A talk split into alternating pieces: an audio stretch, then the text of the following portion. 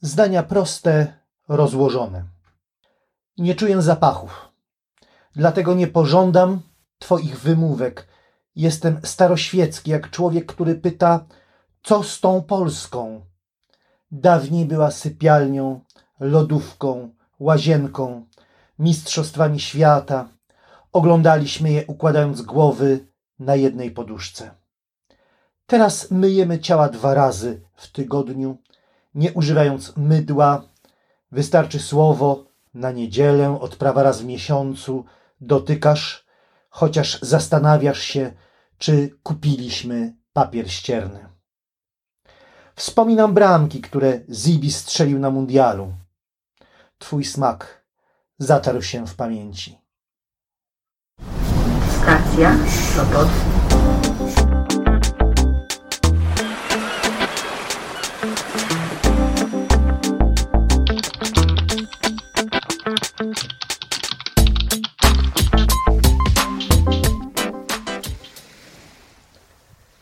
Dzień dobry.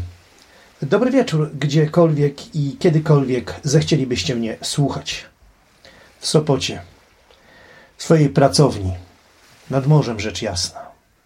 Przed mikrofonem zasiadł Piotr Wiktor Lorkowski, żeby nagrać 25 odcinek Nadmorza. Z wielką radością zauważyłem, że moja audycja jest już słuchana za pośrednictwem internetu na dwóch półkulach, na obu półkulach.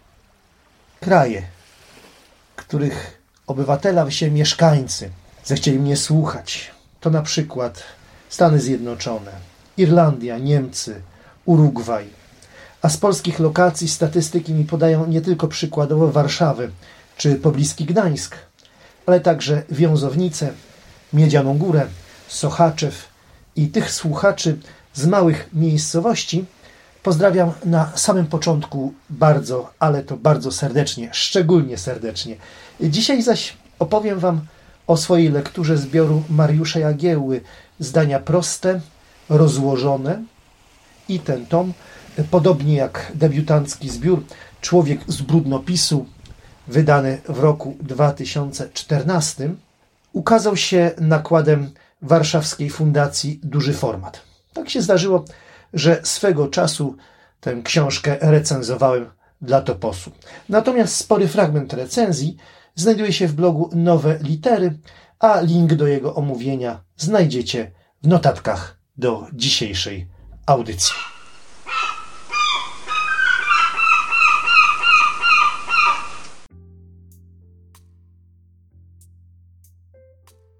W świecie, który kreuje nam nowy tom Mariusza Jagiełły, odnajdzie się wielu z nas. Zwłaszcza jeśli zmagamy się z kryzysem wieku męskiego. Znacie to chyba z Adama Mickiewicza. Wiek męski, wiek klęski. I tak jest w wierszach Jagiełły. Zatem bardzo dobrze zrobił podmiot Jagiełłowej poezji, że porzucił towarzystwo swojego poprzedniego wcielenia, czyli człowieka z brudnopisu. To było jego alter ego. Mieliśmy okazję je bliżej poznać oczywiście w debiucie, czyli przed prawie pięciu laty. Oczywiście bohater literacki dalej jest świadom swoich niedostatków. I to są niedostatki tak ducha, jak i ciała. I te ostatnie objawiają się na przykład nagłymi załamaniami zdrowia. Podmiot powie nawet o sobie: Jestem stworzony z niedopowiedzeń, słabości, niepotrzebnej tkanki mentalnej. To jest taki wiersz Nie wyrażam. A po, potem, a właściwie przedtem jeszcze wyzna: Jestem zbiorem niezrealizowanych obietnic. No tutaj bardzo mocno czuje się chyba takie rozczarowanie sobą. No, zawsze, od początku. Bohater liryczny u Jagieły bardzo słabo, bardzo mało przekonująco wypada w roli normalsa, a zresztą bliźnich zdaje się go łączyć jedynie marna kondycja. Niemniej, znalazłszy się na konkretnym etapie dojrzewania, bo mimo wszystko można tutaj zaobserwować pewne dojrzewanie. Wie, że w starciu z rozlicznymi przeciwnościami własnego losu brulionowa wersja ja okazałaby się tylko obciążeniem, z nią miałby bardzo małą szansę zwycięstwa i chyba też zupełnie nie miałby szansy przetrwania. Warto też zauważyć, że poeta ze swoim dawnym alter ego rozstaje się bardzo fair. I to jest też bardzo ważne. I to rozstanie zdecydowanie lepiej służy ewolucji lirycznego ja, e, lepiej też służy absorbowaniu nowych doświadczeń, których cały natłok narzuca się świadomości podmiotu. To jest bardzo, bardzo tutaj ważne.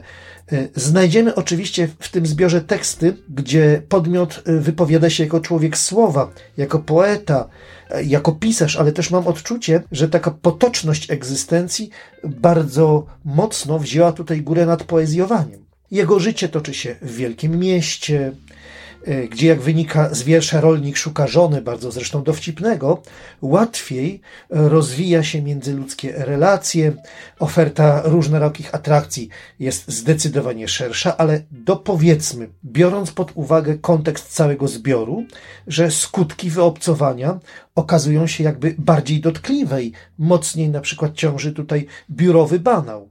Po uderzeniowej dawce pospolitości pomieszanej z dusznym smogiem oraz spalinami w tym wielkim mieście zmartwychwstaje się nadzwyczaj trudno, jak można zauważyć po lekturze wiersza tu i teraz. Taka relacja, taki związek z kobiecym ty teraz trochę się tutaj bardziej wysubtelnił i chociaż bardzo pomaga podmiotowi w budowaniu dojrzalszej tożsamości, ani trochę ten związek nie chce się uprościć, nawet niezależnie od tego, że miłość wydaje się tutaj jedyną dostępną wyobrażeniu poetyckiego ja formą sakrum.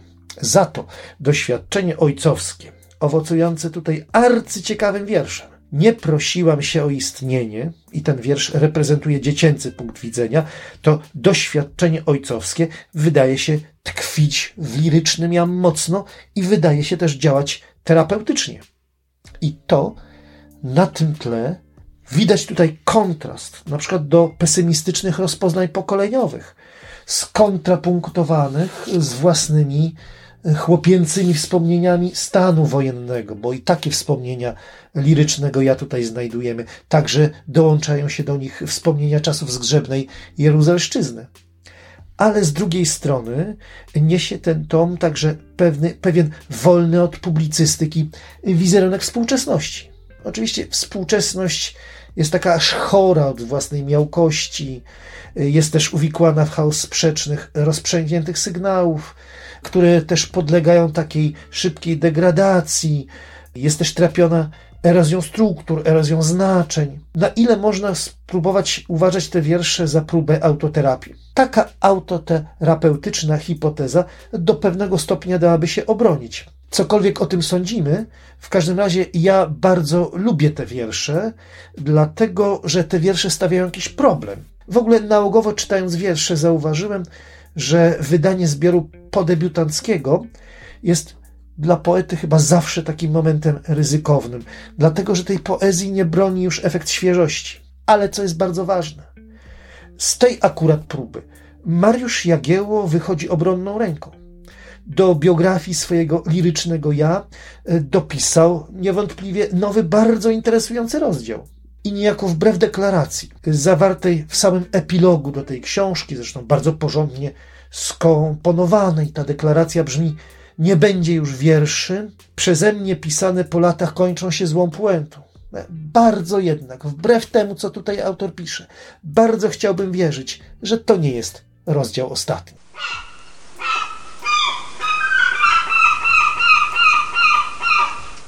Od kilku już odcinków w tym miejscu nadmorza kieruję swoje podziękowania do autorów, którzy zechcieli podzielić się ze mną swoimi książkami, także swoją wdzięcznością otaczam wydawców. I tak Sylwester Seweryn Kołodziejczyk przysłał mi swój zbiór Zalustrze, wydany przez Łódzki Dom Kultury.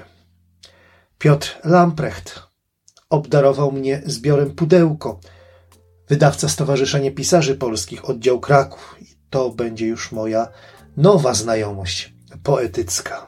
W przesyłce od Agaty Litwin znalazłem dwa tomy wierszy Bezsenność sekundnika i Przestrzeń heretyków. Maciej Pożycki przysłał mi nowe swoje wiersze zebrane w tomie Analogia, wydawnictwo Kontekst, Poznań i tu już tegoroczna data 2020.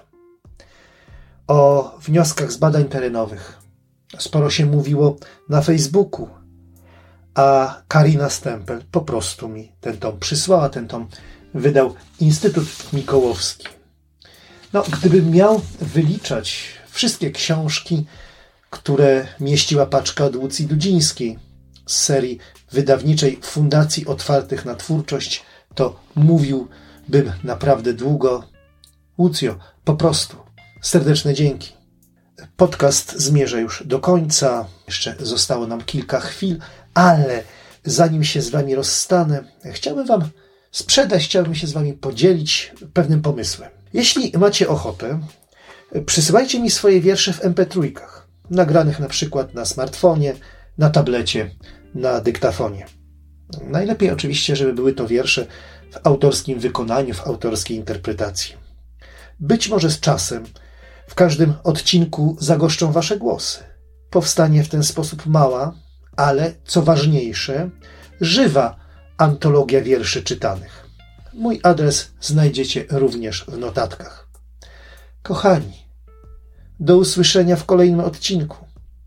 Temat tego odcinka znowu jest osnuty tajemnicą, a teraz z nadmorza, z Sopotu, gdzie wciąż zima jeszcze nie jest zimą w ogóle.